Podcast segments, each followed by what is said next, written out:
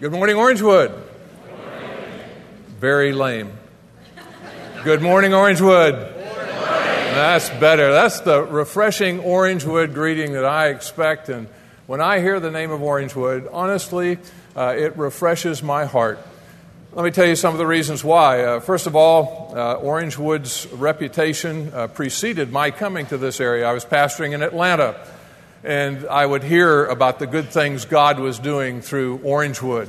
Uh, Cece and Jerry Balboni came from this church and joined our church, and they started telling me how wonderful a church this was. And I said, Well, we're not that good, uh, and I'm not as good as Chuck, but maybe you can make me and uh, the church better. And they did. And so uh, we planted a church uh, from our church there in Atlanta, and I got church planting uh, in my blood. Decided, uh, or the Lord decided for us that uh, He wanted us to come plant a church, and um, Florida is our home, born and raised in Coral Gables, and thought we'd like to come to Florida. I had traveled this area as a banker for a number of years and uh, loved the Central Florida area. Uh, probably went through Lake Mary, never knew that Lake Mary existed. Uh, there weren't any banks there to call on at that time. But um, the Lord kind of settled uh, that this is the place that uh, we'd like to have you plant a church.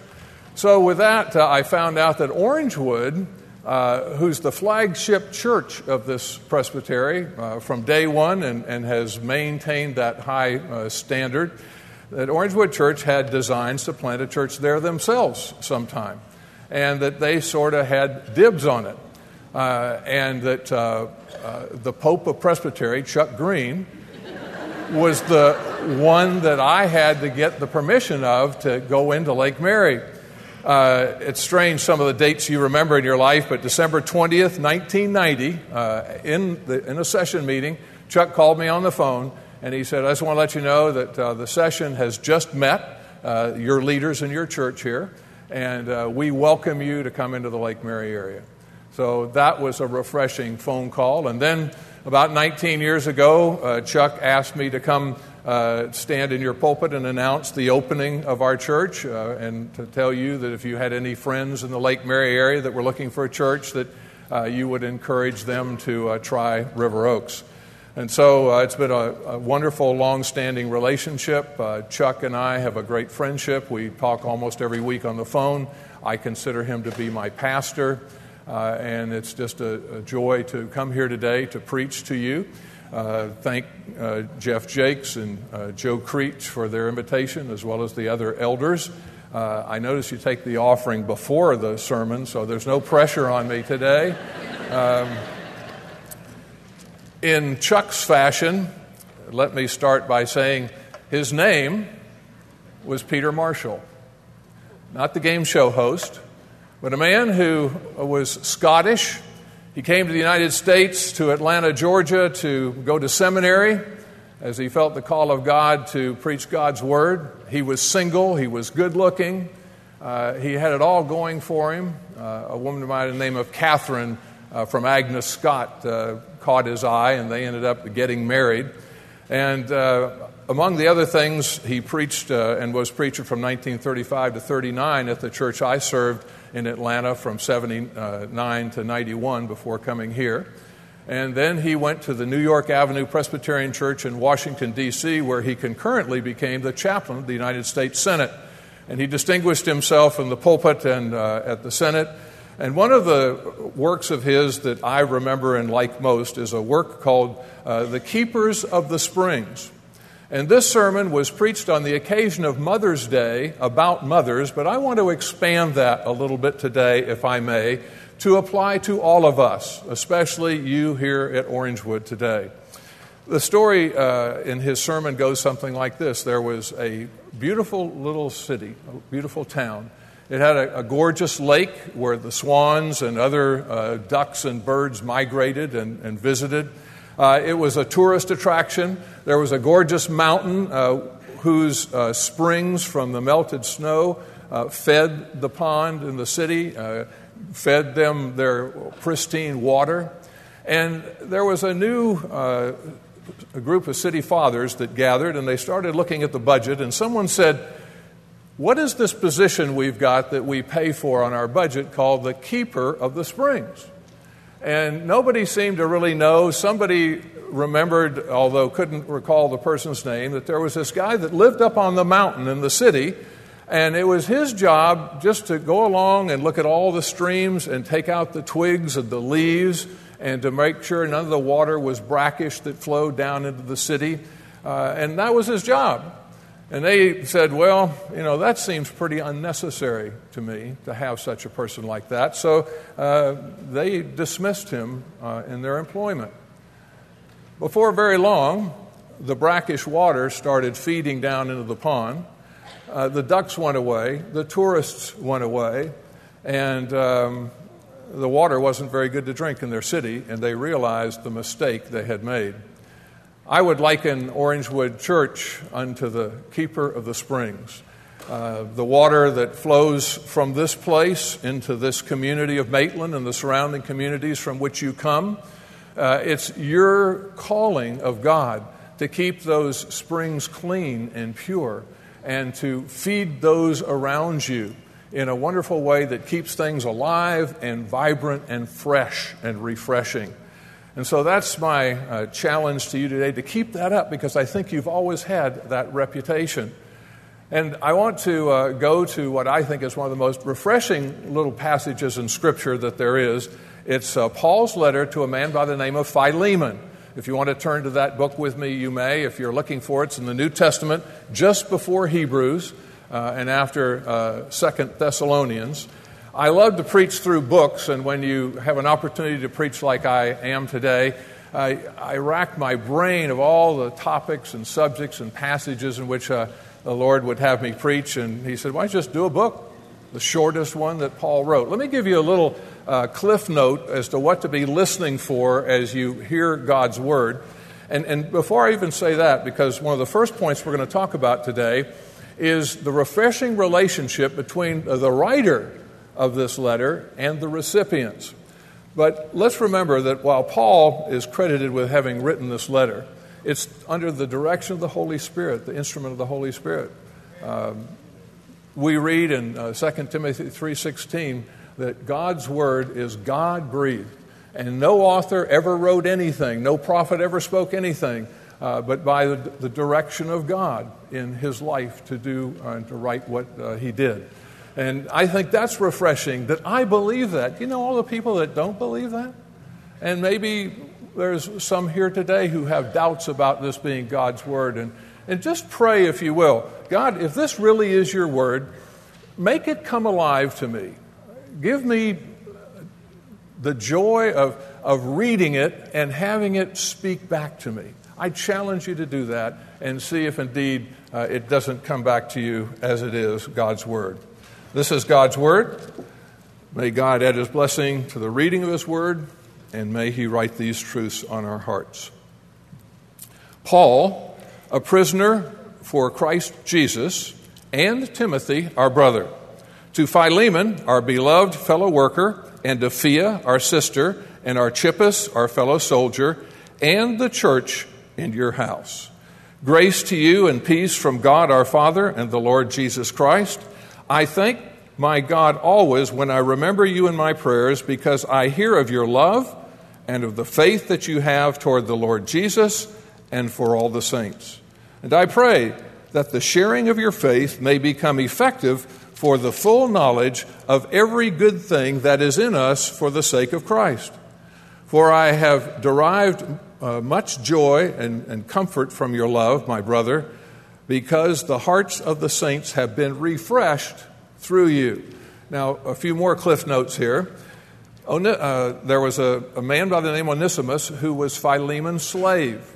And it seems as though, from what we're about to read, that Onesimus went AWOL. And he probably uh, stole something from his master Philemon uh, to boot. Uh, he ends up in jail in Rome where Paul is, and Paul leads him to the Lord. And now Paul is sending him back and appealing to Philemon to receive him back. And this is a pretty significant request because any slave that would run away, the master had every right to kill them in those days. That was their right to do.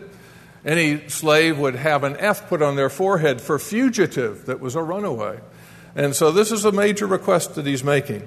And I want you to notice too, and I just, I just love this about Paul, how he sticks the knife in and twists it and, and uses leverage in his friendship with Philemon, whom he also led to the Lord.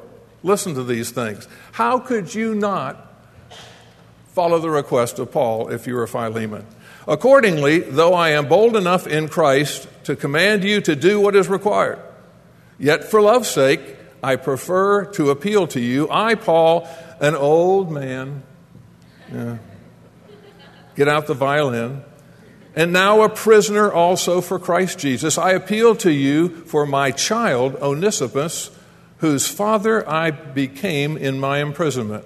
Formerly he was useless to you, but now he is indeed useful to you and to me. I am sending him back to you, sending my very heart. I would have been glad to keep him with me in order that he might serve me on your behalf during my imprisonment for the gospel. But I prefer to do nothing without your consent in order that your goodness might not be by compulsion, but of your own free will. For this perhaps is why he was parted from you for a while, that you might have him back forever, no longer as a slave, but more than a slave, as a beloved brother especially to me, but how much more to you, both in the flesh and in the Lord. So, if you consider me a partner, receive him as you would receive me. If he has wronged you at all or owes you anything, charge that to my account. I, Paul, write this with my own hand. I will repay it, to say nothing of your owing me, even your own self. Yes, brother, I want some benefit from you in the Lord. Refresh my heart in Christ. Confident of your obedience, I write to you, knowing that you will do even more than I say. At the same time, prepare a guest room for me, for I am hoping that through your prayers I will be graciously given to you. Epaphras, my fellow prisoner in Christ Jesus, sends his greetings to you, and so do Mark, Aristarchus, Demas, and Luke, my fellow workers. The grace of the Lord Jesus Christ be with your spirit. Amen. So let's look at the uh, refreshing relationship that exists between the writer, or we might say writers, and the recipients. We know that Paul is the writer. It's very possible that uh, it was Timothy whom he also led to the Lord. Remember, he calls him his dear son. He writes Timothy a couple of letters as well. It's Timothy who's actually writing most of this letter down, almost by dictation from Paul, under the direction of the Holy Spirit. And so Paul is writing there along with Timothy. And then, uh, as we uh, note also, uh, there are some other characters that we pick up in uh, verse 23 that are along for the ride as well. They're there uh, ministering to Paul in prison. Uh, let's talk about a few of those because I think it's uh, important to, to, note them. They are all called in verse 23 fellow workers. There is this one by the name of Epaphras, and he reminds me of Chuck Green. Let me tell you why uh, it would appear uh, from verse 1 in uh, chapter 2 of Colossians that Paul never visited uh, the Colossian church. Uh, now, why do I bring that up? Because this letter that was written to Philemon was written to the area where Colossae was, uh, where Hierapolis and Laodicea were. And this letter was probably circulated among all those churches in that place. And we see most of these names also mentioned in uh, the book uh, of Colossians. And it would appear to me uh, from verse uh, 7 of chapter 1 in Colossians that uh, Epaphras was the planter of the church there in Colossae. Colossae. It says there, God bless you. Epaphras, our beloved fellow servant, he is a faithful minister of Christ on your own behalf and has made known to us your love in the Spirit. And then in chapter uh, 4, verse 12, we read this further about Epaphras. Epaphras, who is one of you, a servant of Christ Jesus, greets you always, struggling in your behalf in his prayers, that you may stand mature and be assured in all of the will of God. That reminds me of Chuck Green. Uh, we've talked on the phone. I know how he's prayed for this church uh, since his retirement, prior to his retirement, how much he loves this church, and I'm uh, grateful that you welcome him uh, back in your presence as wonderfully as you do, and shame on you if you didn't. Uh, and shame on River Oaks if they don't extend me the same courtesy. uh, which they haven't. Um, they, they had a real going away party for me, I'll tell you that. And so we have Epaph- uh, Epaphras and then Mark. And, and the reason I love Mark being mentioned here is that you may remember Mark had a falling out with Paul. He was on a missionary journey with Paul, and he deserted, and Paul wanted nothing to do with him. He didn't want to take him on any more journeys. Barnabas uh, took uh, Mark along later. But this is after that time, and now all the appearance is that Mark's name being mentioned here, he's back in the good graces of the Lord. He's walking with the Lord and he's trucking along with Paul. Then we meet a guy by the name of Aristarchus, uh, who, and these references uh, indicate that he was Paul's traveling companion. It's always good to have someone going with you in ministry. And then Demas, I wish he weren't mentioned. Uh, this is not refreshing. Uh, Demas, if you look in the reference that we have uh, in your uh, overhead, Demas is said there in 2 Timothy to have been in love with this present world and has deserted me. What a shame. I pray that when I get to heaven, uh, I'll see uh, Demas and he will have fallen out of love with the world and back in love uh, with the Lord Jesus Christ. But let that be a message to those of us who find the world so tantalizing and so titillating and so alluring, uh, who find ourselves with a foot in the world and a foot in Christ. Uh, that's not the way to follow Him. Uh, let's get both feet uh, in with Jesus and let's not fall uh, by the way that Demas did. And then uh, Dr. Luke. He was the beloved physician in all the we passages in the book of Acts. he is the one referring to himself. We know that Paul had some physical malady. Uh, most likely, uh, Dr. Luke was along for the ride to help him uh, with whatever physical problems that he had. If you like Trivia Pursuit, uh, and there's one person from my church here today, and so he better keep quiet, uh, but because uh, he's heard this before, do you know who wrote the most material of Scripture? And you're going to say Paul, and I'm going to hit the button that says, eh. and then you're going to say John, I'm going to, eh. it was Luke. Luke and Acts is more material, more verses of Scripture than all of what Paul's got in his many books and all of what John has in his. If you don't like Trivia Pursuit, I'm sorry I wasted your time. And then he says, uh, Grace and peace to you. First of all, grace. Uh, I want you to understand something, uh, and here's the reason you need to listen to me today. And you should want to listen to me today because I know more about grace than Chuck Green Jeff Jakes, and Joe Creech.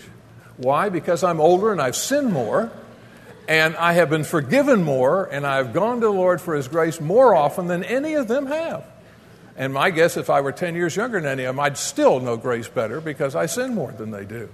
Uh, and, and isn't it wonderful? How refreshing is it that we read in John, in John 15, 16, that He chose us, we didn't choose Him. The reason we love him in 1 John, because he first loved us. That's what grace is all about. And that's why I find this church so refreshing, because grace has been the template uh, of this church all through these years, and it's continued on. Uh, there's a, a, marvelous little book. Uh, to be honest with you, I don't remember a thing about it but the title. And the title is A Turtle on a Gatepost. It was written by a man by the name of Allan Emery. And uh, Allan picked up a pastor, Bob Lamont, uh, who was pastoring First uh, Presbyterian Church in Pittsburgh at the time, picked him up at the airport, and he started giving him some accolades and whatnot, laying it on thicker than Joe did this morning. Uh, and God will forgive you for that, and I'll forgive you for that.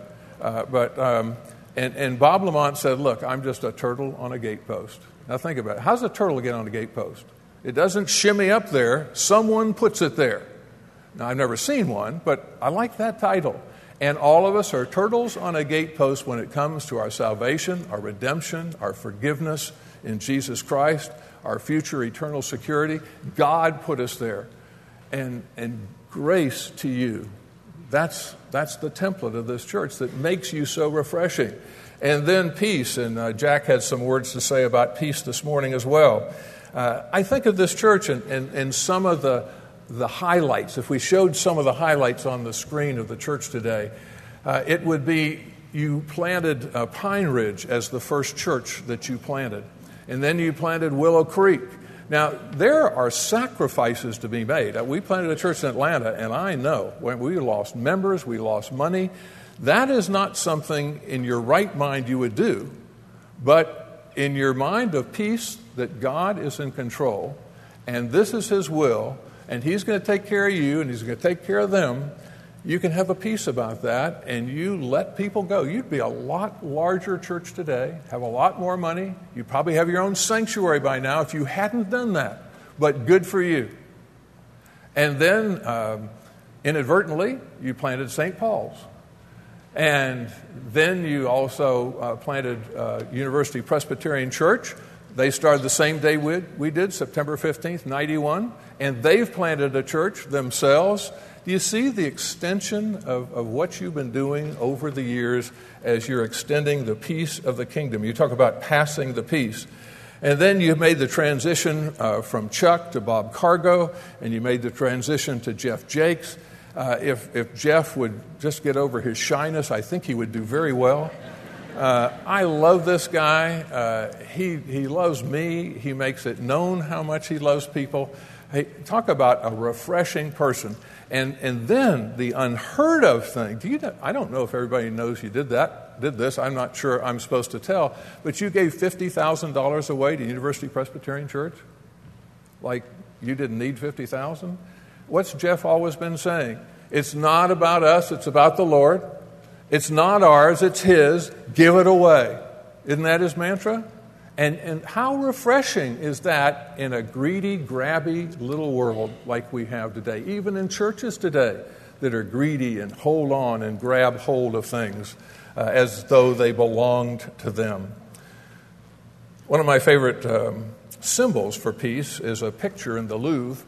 Um, not that I'm any uh, big art uh, connoisseur, but um, it's a picture of a mother bird on a branch sitting on a nest with her pinions, her wings covering the baby birds that are hers in the midst of a huge storm. And the name of that piece is peace. That's what Jack was talking about. Whether you're going, peace isn't the absence of conflict.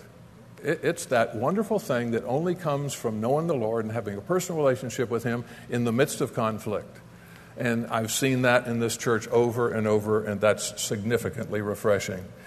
And then uh, we uh, get to this place where uh, we're finding out who he's writing to. He's writing to Philemon.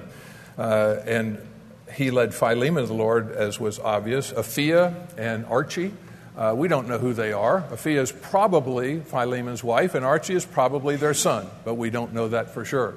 Uh, Archie appears in Colossians as a leader of the church in Laodicea there. And so uh, there is also a church that meets at their house. And, and I am so bullish on small groups. Uh, this church has been refreshing over the years as well because you've uh, really uh, put small groups in the forefront of the ministry of this church. I, I'm just going to ask you to pray right now that if you're not in a small group, Ask God if it's His will for you to be in a small group. And if He says no, fine. But let me just ask you one thing, and I tell my people at River Oaks this all the time. Um, the one thing I hear more than anything else why people don't get in a small group, I'm too busy. And I say, Can I give you one reason why you should be in a small group? And they say, Yeah, because you're too busy. You need to be with people, like minded people, to build your faith. Sunday morning is great, but it's not enough. Not for me. I've always been a part of a small group, and I encourage you uh, to have a house church like uh, Philemon did. And he was known, and they were known for their love uh, and their faith for the saints. Uh, you know, so many times I hear uh, people shying away that know the Lord, love the Lord, have been called by the Lord, shying away from this word saint. Oh, I'm no saint. You are a saint because God made you one. He called you unto Himself. Uh, he's made you holy. He's made you righteous. That's how He sees you. That's one of the hardest things theologically for me still to conceive of and believe that the Lord looks at me right now as holy and righteous in His sight. And He looks at you the same way, no matter what nasty thoughts you've already had today, no matter what you said to your wife or your husband or your kids or your kids to you. Uh, no matter how much you're going to violate the Sabbath, He, he loves you. Don't use that as license, but He loves you and He's made you holy. Uh, a little boy was asked once uh, by his friend, What's a saint?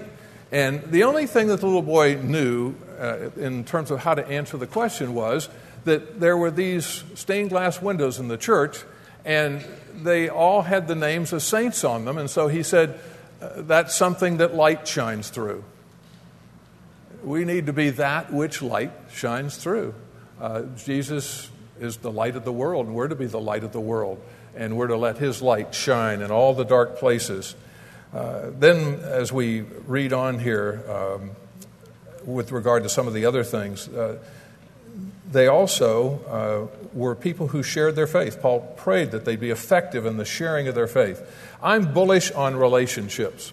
Uh, and it's interesting that I would be so, and it's of God because I'm an introvert and I really don't care about you at all. Uh, I don't need you. I don't need to be with you. I'm fine by myself.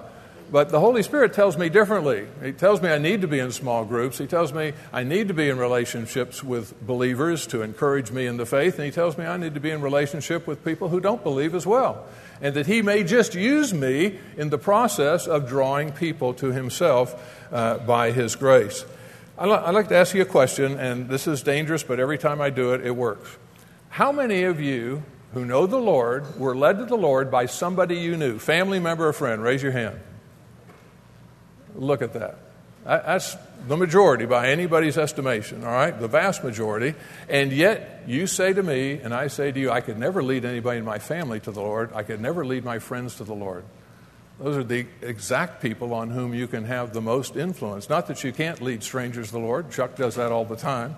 Um, I remember a woman came in my office one day, and I was sharing the gospel with her. And I asked her if she'd like to receive Christ, and she said she would. And I asked her, Is there any reason you haven't done so up until now? And she says, Nobody's ever asked me. I'll never forget that. Nobody's ever asked me. As the business term goes, make the ask. All they can do is say no. I've never heard anybody been punched in the nose yet when they ask somebody. Uh, they didn't lose their friendship love people enough to ask them if they want a relationship with the Lord Jesus Christ, and uh, and by God's grace, show them the way. And you say, "Well, I, I, just don't know enough about the Bible. I don't know theology." And the reason I don't is I'd get asked a question I couldn't answer, and I'd set them back uh, years in their spiritual growth. Uh, I took a guy out on an evangelism explosion call in Minneapolis once upon a time, and he was now ready to give the presentation that night. He had watched me, uh, then he was ready to do it himself. He did the absolute worst job I have ever seen in my life. There are five points. He only uh, got four of them, and he had them all out of order. He had the wrong scripture to go the wrong point, the wrong illustrations, but he persevered. And he said, uh, Does this make sense to you? Which is the punchline. And the guy said, Yes. and he accepted the Lord. And I, and I saw this guy walk with the Lord. God works in strange, wonderful, and mysterious ways. So, uh, the sharing of your faith. I, I like what Joseph Aldrich has to say, and I wouldn't say this is the complete definition of evangelism, but he says evangelism is loving people until they ask you why. I mean, what kind of bait are you using? Loving people. That's the best bait there is. It doesn't have to be scripture. Uh, they trust you. They see how the Lord's working in your life. They know you're not perfect, but they know you're trusting in Him and you're loving on them. That's part of the bait. And there's more that I'll talk about here in just a moment as well. And so Paul derived much comfort and joy from these people, uh, and, and they had, uh, Philemon and others had refreshed their heart. Uh, Jeff, talk about refreshing. I took the risk of leaving my phone on on purpose because I wanted to pull this up. I'm glad it didn't ring. Um, let's see here. Uh, July 17th, 3:33 p.m. from 407 920 0496. Preach Jesus tomorrow, my friend. Thank you so much for filling the pulpit for me. That's my brother Jeff. Chuck called me on the phone this week. I think they were a little worried. Uh, and rightfully so. Again, they took the offering before the sermon. Uh, but this is the kind of encouragement that I get, and that's why this place is such a refreshing pl- place. I got an email from Christopher Russell. You're probably here somewhere in this organization. Uh, he, he, he, shot, he sent me some stuff. He said, This is about all I've come up with. Gee whiz. What a talent. Refreshing, refreshing. Go, Christopher. You know, that's good stuff. That's, that is so good. And, and I appreciate so much. Uh, we won't spend as much time on these next two points because the story wraps up pretty quickly. But let's talk about uh, the refreshing runaways, redemption, and return. Paul appeals to Philemon. Uh, and, and there's something here that you probably have in a footnote in your Bible if you have a study Bible. And if you haven't read it, or if you don't have a footnote, there's something really cute going on here. Onesimus' name means useful. And Paul is using a play on words, a pun here. He says, Formerly, Onesimus, profitable or useful, which his name means, was useless to you. And he's been useless ever since he ran away, but now he's come to know the Lord and he's useful to you and to me and to the whole kingdom. And, and those of you who are not convinced that you're not useful to the kingdom, you just haven't heard yet the gospel. Uh, you haven't heard that your worth, value, meaning, significance comes from Jesus Christ, not from what the world thinks of you, not from your profit and loss statement, not from what you drive, not from where you live, not from what you wear, not from how many friends you have, not from how many people go to your church. It comes from Jesus Christ. That's where your worth, your value, your significance, the meaning in life comes from. And I'm sure this slave probably had a very poor sense of worth, poor sense of value. And he ends up in prison with Paul and Paul tells him the gospel of Jesus Christ, and, and it's almost too hard to believe. You mean the God who made me? I'm, I'm a slave. God couldn't love me. My society doesn't love me. My culture doesn't love me. I, I, not even my master loves me anymore. I stole from him. I ran away. And Paul says, Jesus will wipe the slate clean. He'll make all things right. Uh, he gives you value and worth. And, and there's, there's more of the bait that you can use in talking with other people. This gospel is a marvelous thing. Um, you've heard said before that God uh, loves you far more than you ever dared to imagine, and you're far worse than you ever thought. That's what the gospel is all about. And, and I've got a, a little illustration that I use from time to time. Um, what's my time? My watch is not working. Oh, 11.52. What, what's, what's, am I over? Yeah. I am over. Um, I looked at my watch a minute ago and I was doing really good, but it is dead stopped. I'm sorry about that. Um, I'm going to skip that one. The, the uh, refreshing result. How could Philemon say no? Uh, Paul says, I'll pay back anything he's taken from you. Uh, however, he's wronged you, I'll take care of it. Uh, and let me tell you the rest of the story, and this is a wonderful thing indeed. In uh, 110 AD, a man by the name of Ignatius, uh, he wrote about a wonderful bishop in Ephesus. And he used a little pun saying that his name and his nature were consistent with one another. And guess what the name of that wonderful bishop was? Onesimus. Don't know if it's the same guy here, but it's a very rare name indeed. So I just want to ask you and challenge you today uh, this way. Um, I want you to think of three people. It could be a staff member of this church, it could be a member of this church, uh, it could be more than three, but at least in that category. Then a family member, and then somebody outside your family at school, at work, a teacher, a coach, uh, a fellow worker, whatever it might be. And I want you right now to think of who those three people are that God would direct you to be refreshing to in this coming seven days. You're going to do something, say something that is refreshing. They may not even know it. It may be done in silence, it may be done anonymously. Uh, but do something for those people. Remember, you are the keepers of the springs. Father, thank you for the joy that we've had this morning to be with you.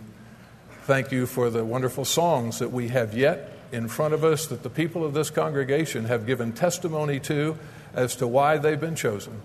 Thank you, Father, that they would refresh our hearts. Thank you that we'd refresh one another, that husbands would refresh wives, that, that members would refresh staff in this church, that children would refresh parents and parents' children, and we would be refreshing in the community into which you send us. For the honor and glory of Jesus Christ, in whose name we pray. And all God's people said,